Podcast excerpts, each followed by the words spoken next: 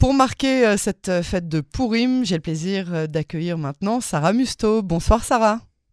Bonsoir, Chag Sameach. Purim Sameach, merci d'avoir accepté d'être notre invité ce soir sur les ondes de Cannes en français. Vous êtes euh, sur le point de terminer un master de philosophie.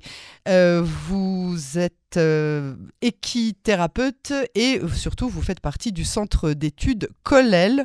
Alors parlez-nous euh, de Purim, de la place euh, des femmes dans cette fête de Purim. Alors je ne parle pas forcément de celle de Vashti ou d'Esther, des femmes en général. Et si vous avez effectivement une, une réflexion particulière sur Esther, on sera ravis de l'entendre. Bah, avec plaisir. Écoutez, à part euh, Esther, Vashti et puis aussi euh, Zeresh, qui est la femme, euh, la femme d'Aman, il y a relativement peu de femmes, mais également peu de personnages dans cette histoire. au jour d'aujourd'hui, on entend beaucoup parler de, de Purim et de la Megillah et de maintenant l'obligation évidemment des femmes d'écouter la Megillah. Et c'est pourquoi elles peuvent, elles ont le, droit au niveau de la lacha de la lire également à d'autres femmes. Et j'ai envie de dire que peut-être que, faire entendre la voix, la voix des femmes, au sens propre comme au sens euh, figuré, c'est aussi peut-être euh, un des messages de, Purim. C'est mon ami, euh, bientôt rabbin Myriam Samer Ackerman, qui dit que le, fameux euh, Kadvenu les Dorotes, et Kadvenu les Dorotes, qui est inscrivez-moi pour les, générations, qui est un peu en fait la, la demande que fait Esther au Chachamim, au sage d'écrire et de faire entrer en fait son histoire dans le canon biblique. Euh, bah, en tant que femme, on peut aussi, on peut aussi le voir comme le fait de, de vouloir faire entendre une pensée, de, de pouvoir poser un regard euh, féminin sur nos textes en faisant entendre euh, notre voix et, notre histoire. C'est ça. Et Esther, une, un personnage plutôt grave, hein, plutôt sérieux de, de, de, cette histoire qui est inscrite dans la Megillah. Oui, exactement. Euh, en fait, pour moi, à titre personnel, l'histoire d'Esther, c'est une, une, tragédie, en fait, du, du ah début à la fin. Ah, c'est mon petit côté ashkénaze, en fait. Dites-nous tout. euh, eh bien, euh, par exemple, euh, au, au, début, par exemple, on, va même soulever l'histoire du mariage, entre guillemets, mixte avec Rajverosh, avec le, le roi Assuérus. Euh, on peut s'étonner si elle enfreint la halakha, si elle ne l'enfreint pas. En fait, au départ, elle n'est pas du tout consentante. Elle est prise euh, au sens propre comme au sens figuré. Et euh, donc, c'est-à-dire qu'elle est, elle est violée, elle est passive, elle est dans le, le harem, le harem du roi, oui. qu'il a choisi pour elle. Et là où ça, on va dire, là où ça change, c'est quand Mordechai, qui est également son mari, hein, en plus, selon, selon le Midrash, en tout cas, euh, pas seulement son oncle, hein, oui. Non, pas seulement son oncle, évidemment. selon Midrash, son, son mari, c'est pas, dans le, le chat évidemment de, de la Megillah. Euh, Mordechai donc lui demande, euh, pour sauver le, le, peuple juif, de se présenter devant le roi. Ouais. Et, euh, et, au départ, elle, elle, refuse justement parce que si elle se présente elle devant le roi, alors dans ce cas-là, elle devient active et donc elle enfreint la halakha et elle pourra jamais de toute manière retourner avec euh, avec avec Mordechai. Euh, et c'est là que Mordechai lui dit euh, avec ou sans toi, la délivrance, de, la délivrance du peuple juif adviendra. Et, euh, et, que si elle ne le fait pas, si elle ne prend pas cette part, de, ce rôle-là, elle se sera compromise pour rien. Donc dans les deux cas, de toute manière, elle, elle est, perdante. ouais, ouais. Dans les deux cas, elle est perdante.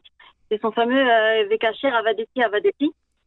Et donc elle se sacrifie, on va dire, elle sacrifie son existence pour le peuple. Et le seul petit Nekudat, la petite Nekudat or, on va dire que donc le, la lumière au bout du tunnel. Voilà, enfin, je ne sais, sais, pas si c'est vraiment une lumière, mais on va dire qu'en sacrifiant son existence, elle lui donne un sens.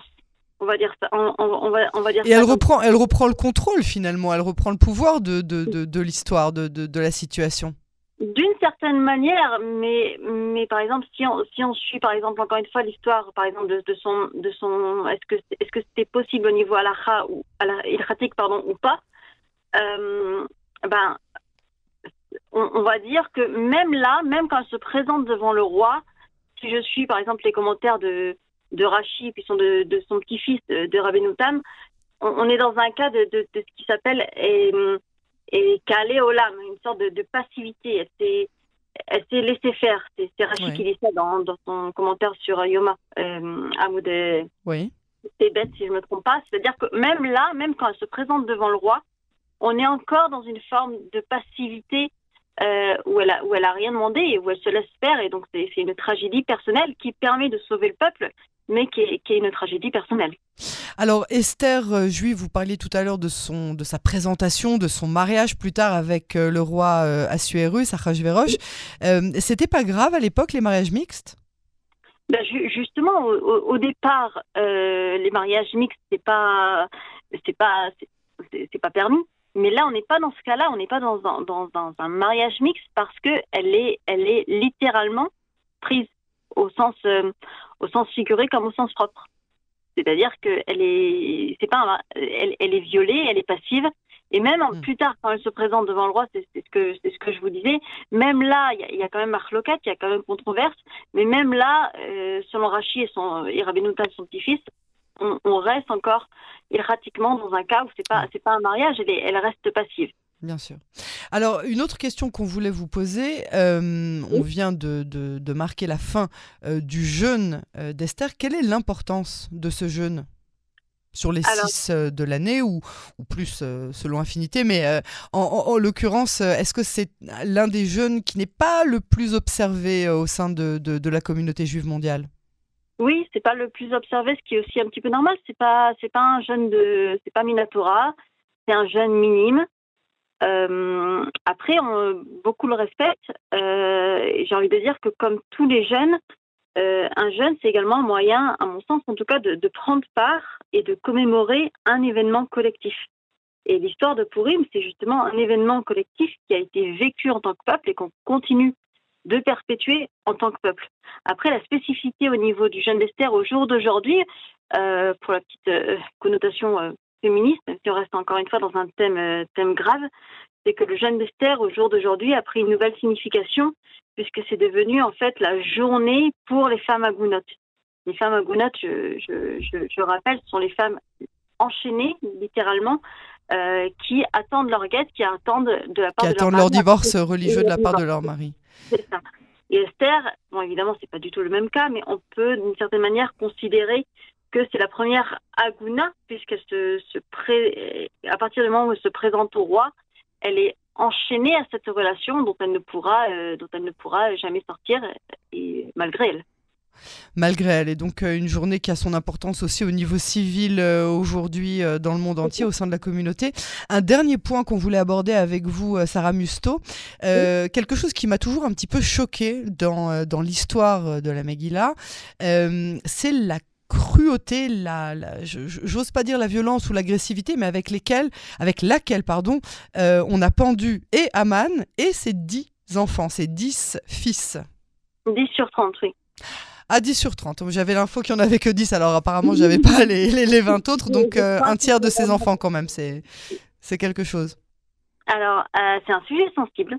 Oui. Euh, comme la, la, réponse qu'on donne aujourd'hui qui me, ne me satisfait pas, et je pense qu'elle ne vous satisfera pas non plus, c'est que c'est en général on dit que Aman descend d'Amalek euh, et qui est le mal absolu et qu'on doit éliminer euh, jusqu'au dernier. Cette réponse ne me satisfait pas parce que votre question, euh, c'est une question éthique. Et c'est toujours complexe et délicat d'aborder des questions éthiques avec un regard contemporain sur une, ré une réalité qui date, là on est entre le, entre le, le, premier et le deuxième temple, donc de, qui date de plus de 2000 ans. Ouais. Donc c'est toujours délicat. Au niveau de la, de la pendaison, bon ça c'est la, la, potence en fait que Aman lui-même avait préparée pour Mordechai, c'est cette potence-là qui a été utilisée euh, pour Aman lui-même, et c'est justement la raison pour laquelle euh, ils sont ils sont pendus. Mais les fils de de enfin les dix les dix fils d'Aman euh, sont pendus en fait une à partir une fois qu'ils sont qu'ils sont déjà morts en fait.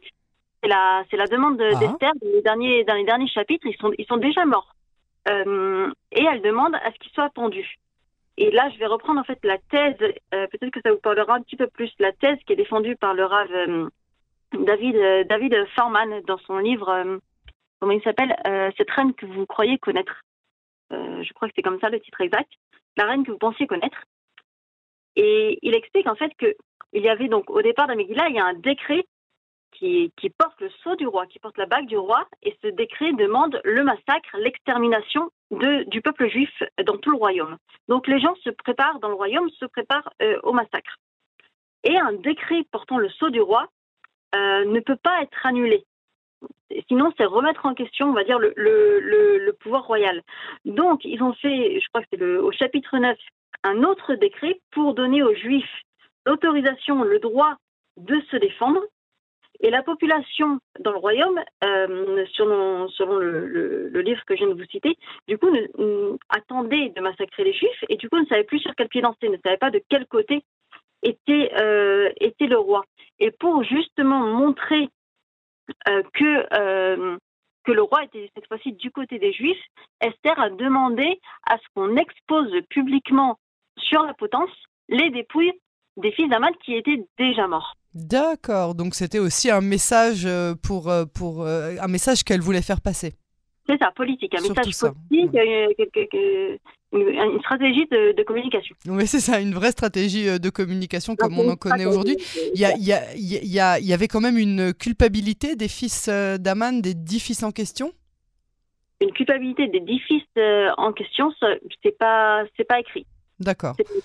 Parce que y a, y a, ça, ça, revient un petit peu dans la Bible, hein, ce, ce, ce, cette culpabilité transgénérationnelle.